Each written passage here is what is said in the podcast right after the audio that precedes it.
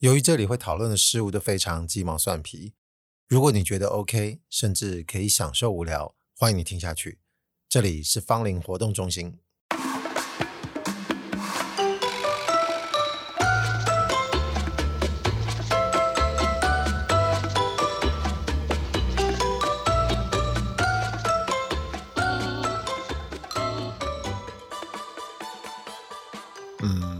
觉得今天应该算难得吧，就是没有一开始就冲着往事情讲，有其他的小事情，我觉得可以先在开始的时候先说一说。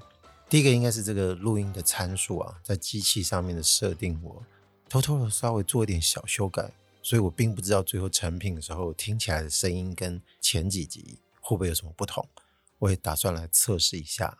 但之前也有神明显灵啊，跟我说他对这部分可能比较了解。有跟我说到，如果 OK 的话，就是对于这部分的一些技术性的问题，可以跟他请教。那我当然是会抓紧这个机会。但我想，但你是要等自己先做过一些功课之后再跟人家提，我觉得这样会比较妥当。所以我今天这个设定的标准是，我这个音档到时候我自己去 Spotify 上听，如果它这个重音部分还是有在爆，那我就觉得这个在我处理的这个边界上真的是。就是有点笨啊，可能真的不大行。我会偷偷在跟曾经跟我显灵的神明求助哦。当然还是要很感谢愿意在这样子的音质环境下愿意继续收听的神明们，还是先跟你们说声感谢。然后讲到 Spotify，我最近发现它有留言功能，它就会预设替各个节目写一个就是很知识化、很罐头性的问题的标题，就是大家如果有兴趣的话，就可以在下面针对那个问题留言。然后他那个问题的字体本来设定是简体字，我当然也不知道为什么，也许有可能他针对多数使用华语的人会用的这个文字去做设定。当然，他也可以让这个节目的拥有者自己去做修改啊。我后来就把它改了。所以一方面我也可以鼓励啊，就是神明们，如果你们觉得有什么话可以说的话，我看得到的，我会看，就跟 Apple Podcast 上面的评价一样。我知道，当然留言的人很少啊。而且我也说过，我不会像其他节目一样，就是那么努力的去鼓励大家做什么五星好评什么的。但如果你们有什么感想，愿意说的话，我还是很希望各位可以表达。像我就在这个 Spotify 的一百零六集上面看到有人留言啊，因为那个时候我说这个节目名称要做调整啊，那他有表态啊，他说会听下去，感真的很感动啊，先跟各位说谢谢啊。然后一百零五集也有一位留言。也有点舍不得哦，但是改了就改了，反正边缘性的内容我还是照样在讲啊。好，那其实也没什么回复，就这样啊。因为毕竟我有自己的 IG，也有 FB。那有些人可能透过一些联系的方式，他不会在这个公开的界面上啊，可能会私讯。那些时候直接有回应就回应了。但当然我也会在 FB 上面发一些废文，也许那也是一个沟通的管道。但严格来讲，就是不管是 FB 上还是 IG 上。就是他的那个模样，然后还有使用的情绪，我觉得稍稍有点不同哦。所以各位，如果真的是针对这个节目上面有什么评价，或者是有什么样子的话要说，但无所谓，你要在哪里讲都可以。但如果真的是要问这个意见啊，我个人会觉得，其实不妨是在这些平台上面发表，我觉得是 OK 的，因为我也会去看。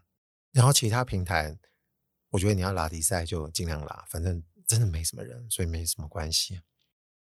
哎，好，我不知道各位在这个季节转换的时候会不会有一些生理症状？有些人可能比较容易咳嗽、流鼻涕，我有时候也会，不管是变热或变冷，多少都会有。而、啊、我自己有一个比较麻烦的状况，就是嘴唇，嘴唇很容易裂。那一般大家应该都是在冬天的时候比较容易干裂，所以他会擦护唇膏。哦，冬天就不用讲，肯定会。夏天也会，然后更严重的是在这个变热或变冷的时候，其实就是都会有这个问题。那我自己本身是男生嘛，我有稍微观察一下我周遭的人，就是身为男性，会不会随身准备护唇膏？比例大概五十趴吧，剩下五十就是没有人在注意。女性就不一样了，女性几乎百分之百都会准备护唇膏在身边。但毕竟我这个年纪啊，同侪大部分都是也是相同就不会那么年轻，那个观念可能有点老旧，所以他从以前就不大在乎哦。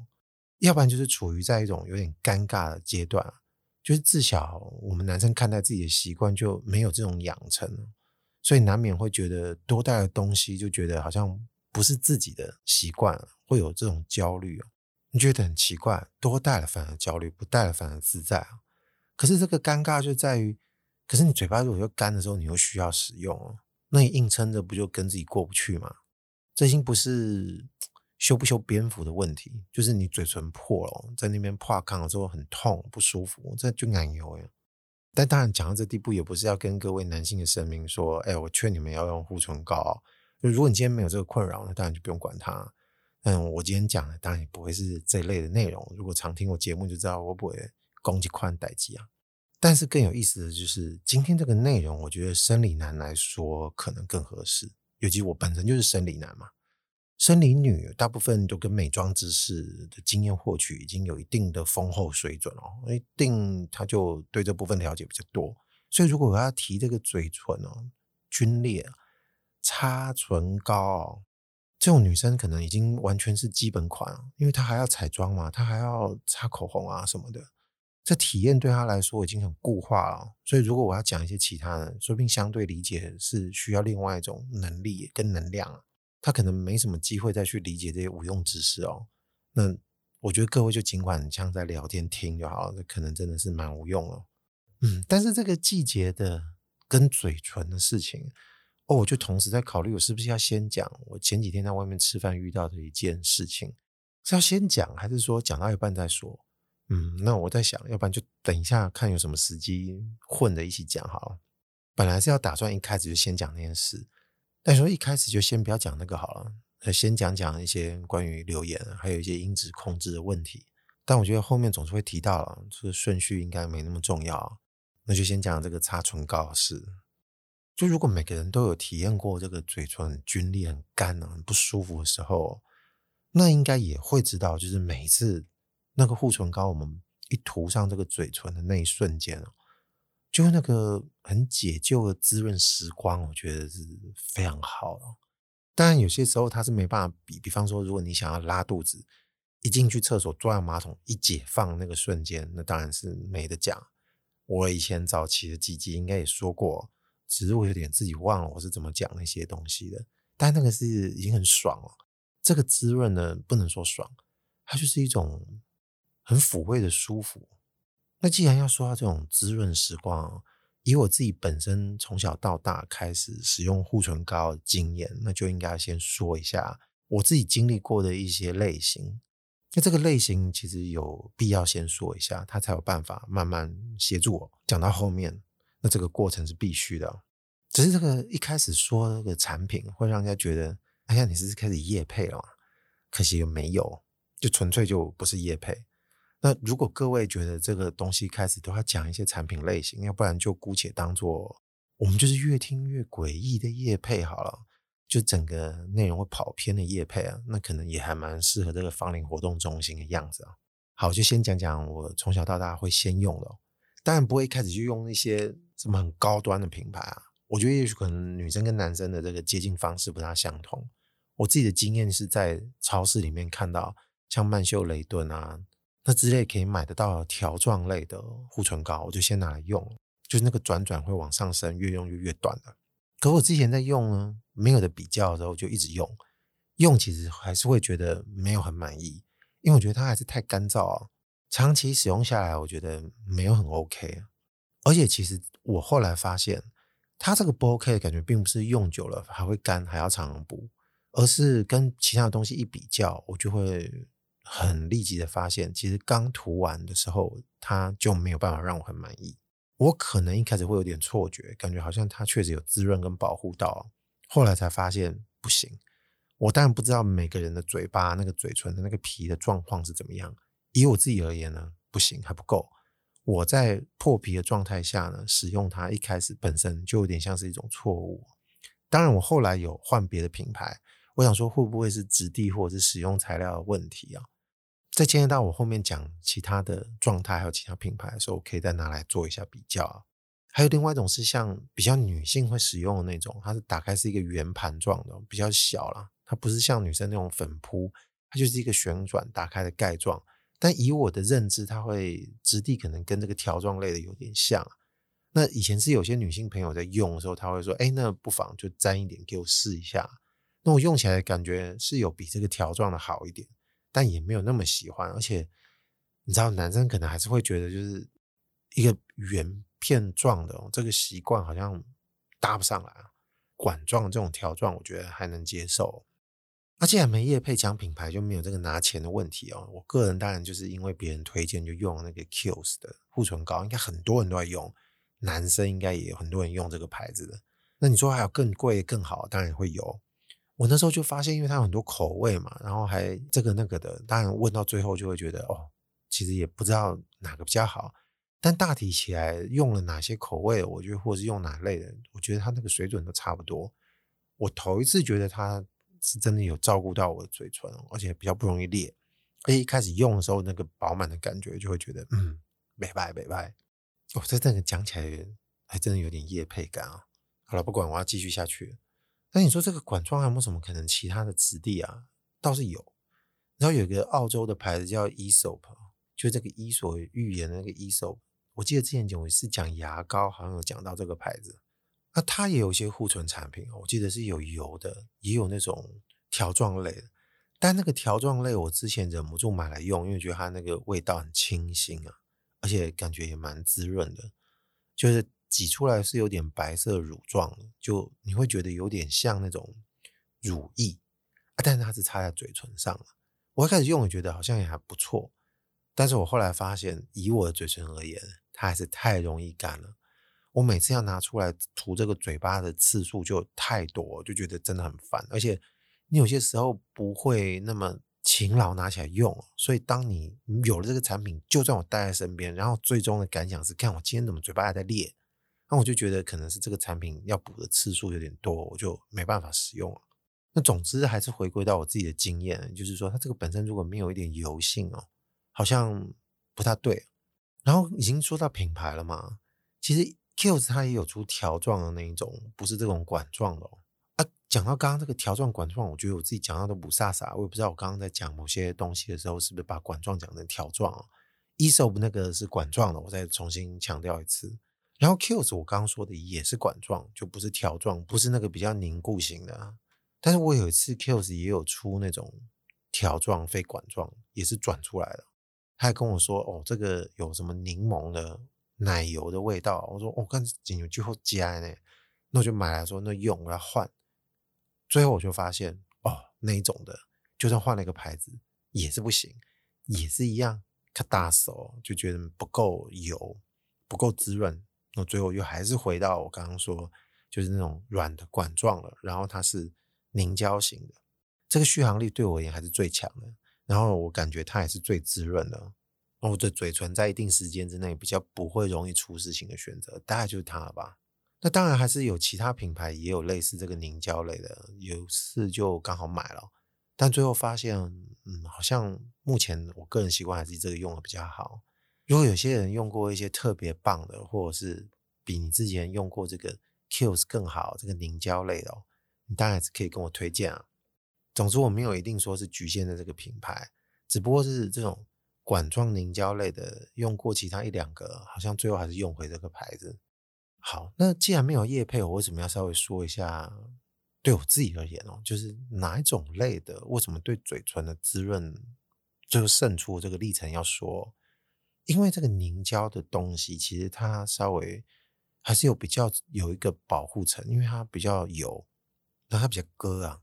那在嘴唇上，当然有时候男生会有点担心，会不会看起来有点像是化妆，因为它油油亮亮的不大好。那这个是我们男生比较容易在乎的。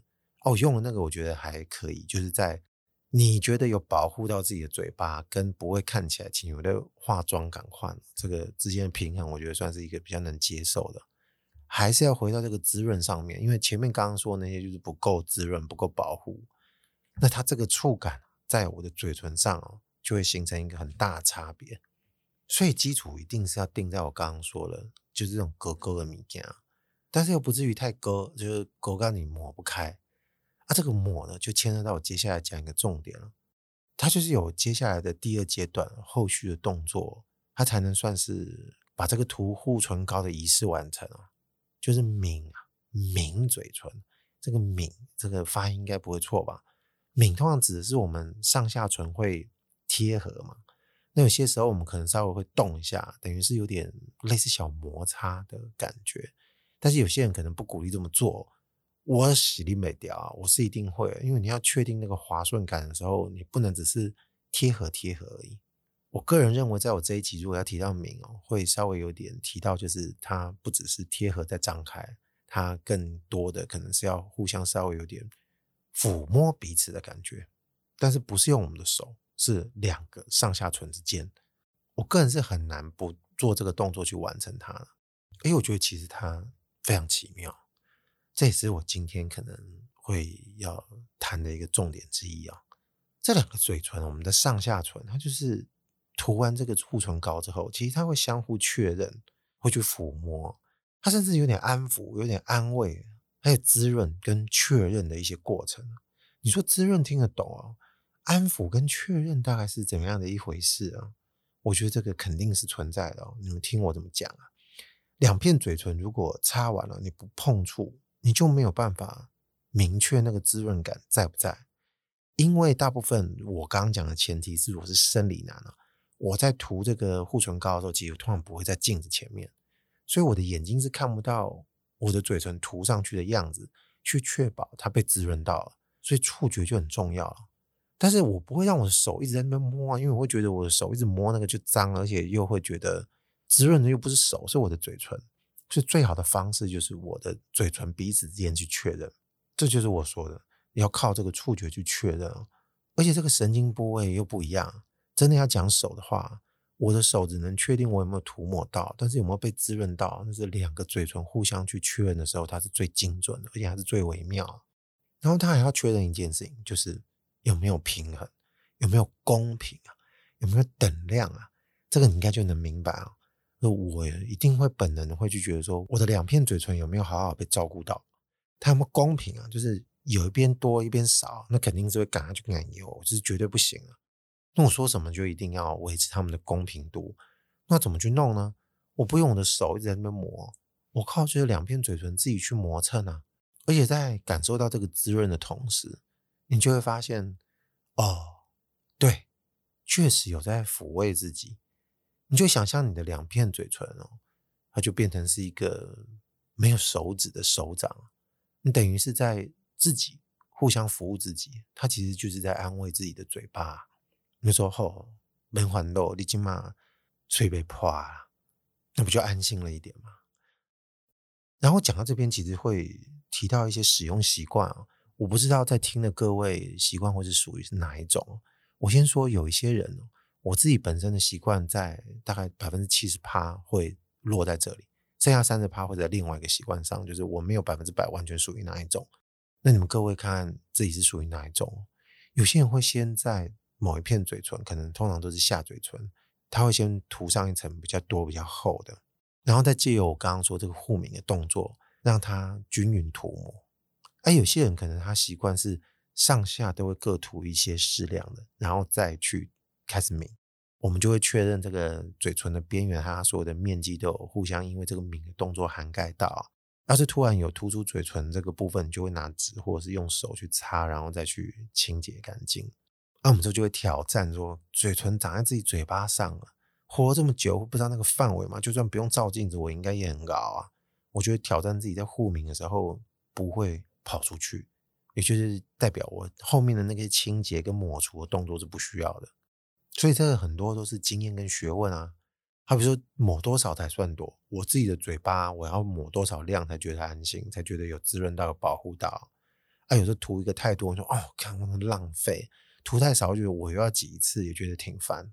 但总之，这个学问跟奥妙就是在这些抿之中，两个嘴唇在那边互抿之中，你就可以得到一些准则跟答案啊。而且在日常。就是我们一般大家都应该是需要工作或念书的人哦，所以你有事要干啊，那你已经在办公桌前或者是在课桌前做事。那刚刚说的这个动作其实都是在日常我们在处理其他动作的时候是一并完成。你很少会把手边的事情放下来，然后在那边确认这件事。它等于是在同步进行完成的仪式。然后你可能一开始前面会抿的比较多，范围比较大，来回互磨这个次数也比较多，但是慢慢就会减少消退，然后最后就完成了。最后你就忘了这件事情了。等待下一次的干燥来的时候呢，你才会需要再补充一次。那这些东西都跟视觉没什么关系。当然，我不是说你完全不需要照镜子，是说我们一般有时候在忙碌的生活下，或者在其他的事情上，你会觉得它的仪式感没那么强烈。它的重要程度也不在于说你一定要正视它，有些人可能会，我知道，但大部分他会处在这个状态跟这个位阶。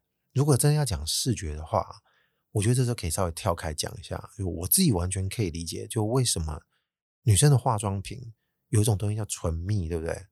那现在好像有一个新的东西叫唇釉，哦，我就觉得其实都蛮好。那个釉是像陶瓷器上釉的那个釉。蜜字跟那个釉字，我觉得听起来都很漂亮，感觉都很好，很舒服。我觉得这个蜜字形容的尤其好。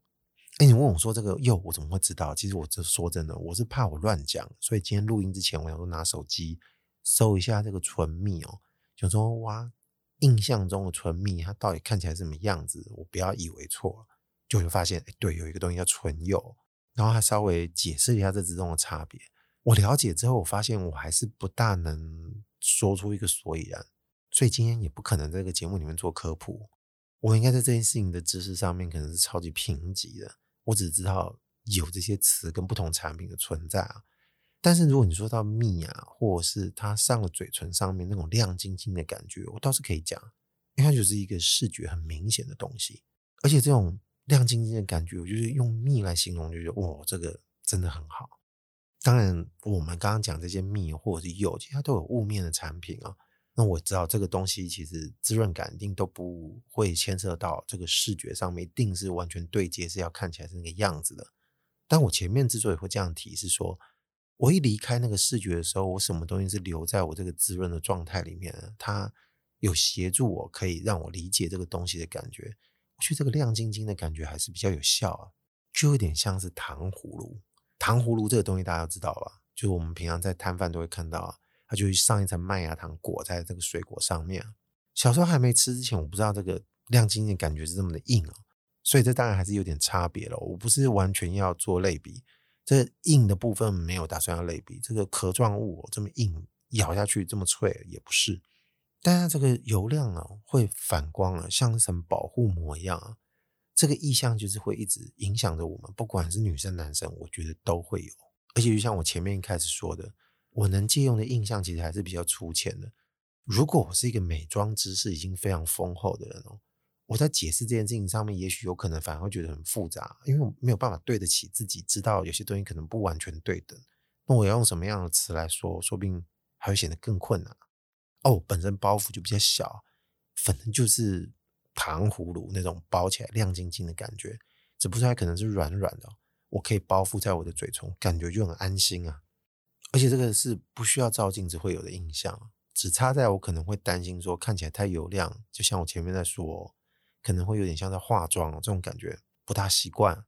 而且说真的，大部分的时候都是日常啊，我觉得干了，我就要稍微补充。前面不是也说了吗？这大部分都是在上班或者在做其他事情，你就会一直持续这种处理方式下去啊。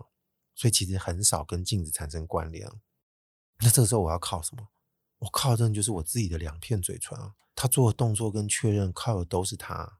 当然有些时候你可能会仔细一点，完成之后还是拿镜子来稍微确认一下啊，你我抹太多，或者抹超出来了，然后自己没发现。哎，有些时候你是完全不确认了，因为有时候可能。不需要见人啊，或者是没什么人好去注意这个体面的，你就不管一整天也有可能。那这种感觉不就更完整了吗？而且话说回来，就我们今天在讲这个芳龄，在说这些事情，通常不就是我不会小看很多小事。今天这件事情绝对是没有例外的，因为它其实对我们本身活着的人，其实有时候会很有一些帮助。我觉得它其实还蛮能协助平静我们自己的。当然，这个能量。大或小，我觉得这个难讲，但不能说它没有这个效果。哎，它其实承载了蛮多意义在里面的，甚至是有一些道理是有点抽象。就是我今天节目不说，其实可能没有办法把它落成这个字，或者是说出来的话可以被理解，但不代表之前不存在。我觉得其实一直都在我们的脑海里面哦。只是我们习惯就是忽视这些意义。光是我们刚前面不是在讲，就是互相一些确认、互补啊、等量啊、滋润啊、触觉，这些都是在互相的抿来抿去的时候，它是交互发生哦。而且有趣的是，它不是一个很有次序的顺序，它通常都是揉在一起发生的。而且我们是同时在体会这件事情，就是在这些揉来揉去的动作里面。然后做着做着就慢慢消退在我们的日常活动里面。有些人可能会有一个结束性的动作，我自己本身是没有。小时候可能有，或者是女生在涂唇膏的时候也会有。我们常会看到人家最后就会有一个“啵”的声音啊，但那个“啵”可能没有我现在就是有发出这个母音的声音比较多，它有时候比较像是只有子音的声音，就是“的”声音而已。但是因为我在录音讲话，我可能需要母音增强，就是这个 “book” 这个 “book” 就可能跟我刚前面说我吃饭的时候看到的事情有关系。为什么看到这个小时候会包长大比较不会包因为这个 “book” 有点比较好玩嘛。哎呦，长大就觉得有点三三八八，你没有必要做这件事情。啊，女生有时候涂唇膏，她是有点仪式性的情趣，她可能会这样子，会感觉到自己哎完成了这个化妆的动作。那男生就长大，我觉得就不大会了，除非你是在玩闹。我自己看到这件事情就跟这个包有关。而在餐厅里面怎么会遇到这样的情形呢？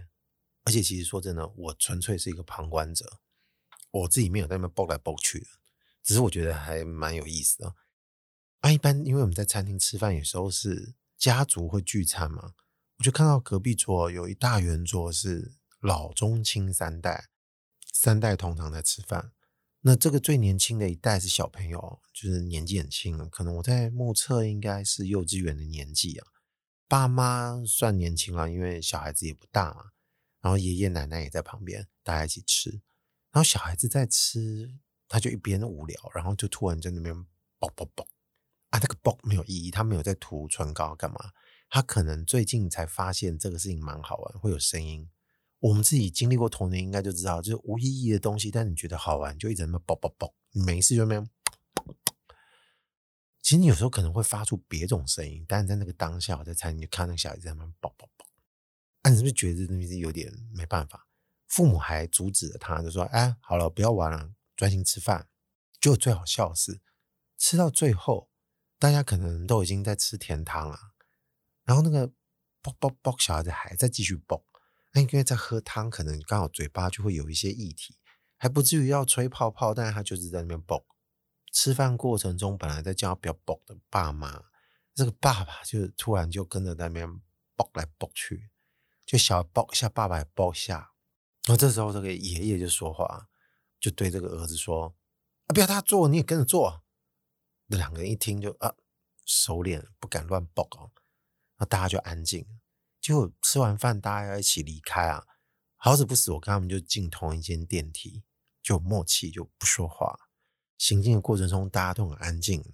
突然来了一个“爆”一声，感觉我一看是爷爷，他自己也很紧张，说：“啊，我自己怎么爆一下？”他想说：“靠北，刚刚可能吃饭的时候被洗脑了。”哎，他那个当下一定觉得特别难自处，因为他刚才呵斥过自己的孩子跟孙子啊，有点拍谁啊。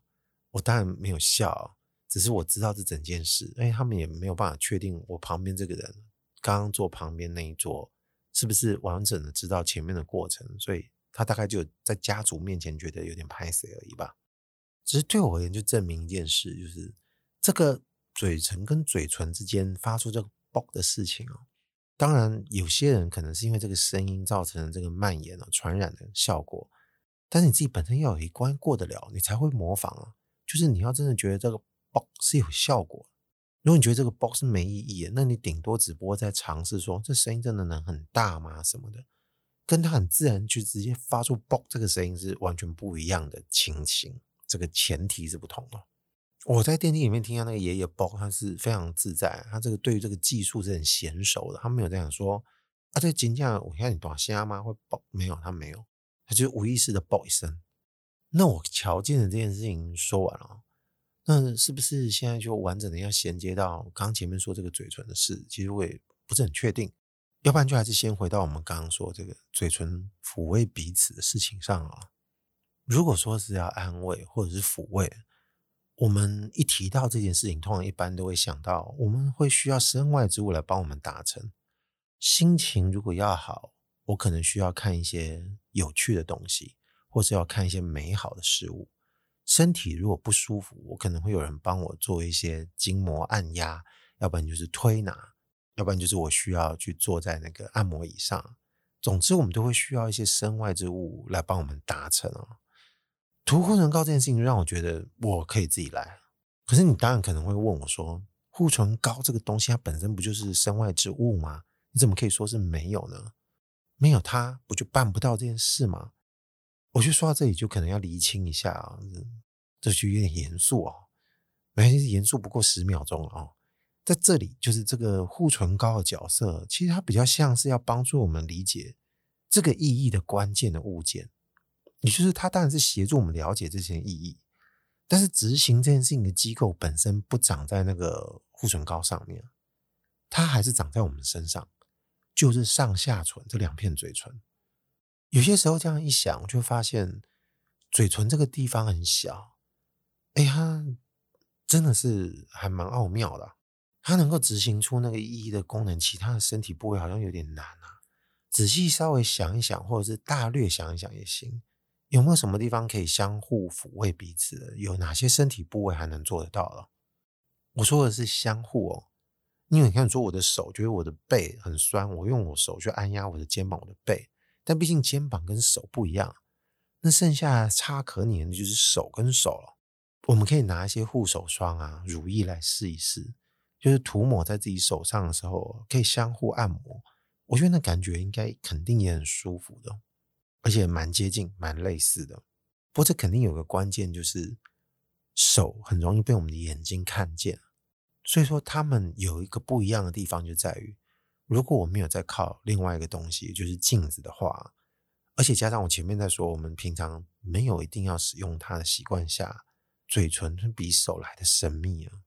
所以，与其说我们自己可以看，为什么不看？那不如说我们可以不看，那为什么还要看呢？我们不是没照过镜子啊，对不对？也不是没看过别人在擦唇膏、护唇膏，但这些印象，它终究在我们脑海里会慢慢消退啊。不是说你会遗忘这件事情，而是在于在某些时候，你不会把它拎出来放在我们主要的认知里面，这蛮有意思的哦。尤其是在我们涂这个护唇膏的时候，我现在讲的是完全是我个人经验，但是我相信有一部分的人，一部分的神明应该会发现，干有点像。我们在擦这个护唇膏的时候，我觉得留在脑海里的，几乎大部分可能会变成我们双唇的特写。你的那个世界里面没有其他的五官了。也没有手指的存在，因为你的手指一抹完之后就没他的事了。也就是你在护抿的时候，就只剩我上下这两片唇的事情而已。而且有时候甚至我们会发现，我们想象的这个画面，它取景的角度，就像是你有两对眼睛，它就长在你的上唇跟下唇，彼此在看上面跟下面那样亲近。但事实上，我们的眼球啊正在打字、办公、看书。还在看黑板上老师在写字的时候，但其实你的双唇正在做这件事情。为什么它的画面会这么巨大？我有种感觉，就是其实因为它异常的亲密啊。这个抚慰，就有某个程度上讲，没有别人能来代劳，互相抚摸彼此哦，没有手，就是嘴唇哦，就两个在蠕动的东西互相触摸，得到这个意义啊。然后这是纯粹自我满足的阶段，就是没有其他的东西来干扰，没有其他的东西干扰，就是说没有东西来扰动，那也没有别的一种东西来作用。那种东西是什么？哎，欲望。你说欲望有时候，有时候人会摸自己，又摸出怎样？男生会容比较容易想要做一些就是安慰自己的事。嘴唇我觉得不会。那如果在其他身体部位，我觉得我很难说这个欲望是不是会来啊？那当然，还有一件事情是在这个范围之外，但是提到了还是要提，因为它稍稍会有点要讲，不讲反而会混进来啊。就是这个扰动跟欲望，有些时候我们会马上想象到一件事情，就是那有没有可能有另外一组嘴唇来帮助我们？就是他人的嘴唇，那这不就是接吻哦？你可以想象有些比较情趣的画面，说：“哦，我的嘴巴好干哦。”然后说：“baby，没关系，我来帮你。”然后反正没人看到就很肉麻。我的嘴巴涂满了护唇膏，然后过去帮你滋润一下。但这个事情不脱欲望跟扰动了，对不对？一定会有的。你如果真的要讲确认这个滋润感，就算再怎么亲密的另一半，有些东西它毕竟不在你的身体里啊，你没办法去理解这件事情啊。总之，这个接吻如果它的目的是要滋润跟抚慰的话，我觉得其实他没有办法很称职的做到。接吻的事情就是接吻的事情，而且一个是在这里，一个是要把我们带到远方去的。接吻有点像是带到远方，虽然人就在你的对面。那如果只有自己涂完护唇膏，像前面中段大概有提到，你就是慢慢的就不再互相抿了，不再互相摩擦嘴唇了，它就会次数减少，慢慢就淡出这个仪式啊。但有些人就会回到我刚刚说，就还在按那边啵来蹦去，就是蹦算是一个很明显的了结，啵完之后他就不会再抿了，要不然你就会觉得好像对不起刚刚那个蹦。可是有趣的是，你如果不是为了好玩，不是为了要擦护唇膏的话，像小孩在那边玩，你可能就会啵个两三次以上，超过一次就是这么啵啵啵，啵到最后无聊就不蹦了，只啵一次，那会不会又跟人家在做飞吻？你知道吗？就是跟那个接吻，早上要去上班了，那给你亲一下，啵就是啵那么一下。如果真要拿这个来对照的话，如果今天没有人在看我们自己，涂完护唇膏，你自己啵，嗯，你就可以很俗气的说，干，那爱自己啊，有什么不行的？但说真的，我自己是不想啵了。你们想试，你们自己试一下。我只是觉得。我要对这个擦护唇膏的事情，帮他们做一个证明，就是正式的正，名字的名，也就是说，不要小看这件事情，大家都要把它当做是一件小确幸来看，你就会发现，如果人生哦，这个嘴唇不干燥，你反而没有办法很开心的体验这件事。好，芳龄活动中心，我是阿贵，今天就先讲到这边喽，拜拜。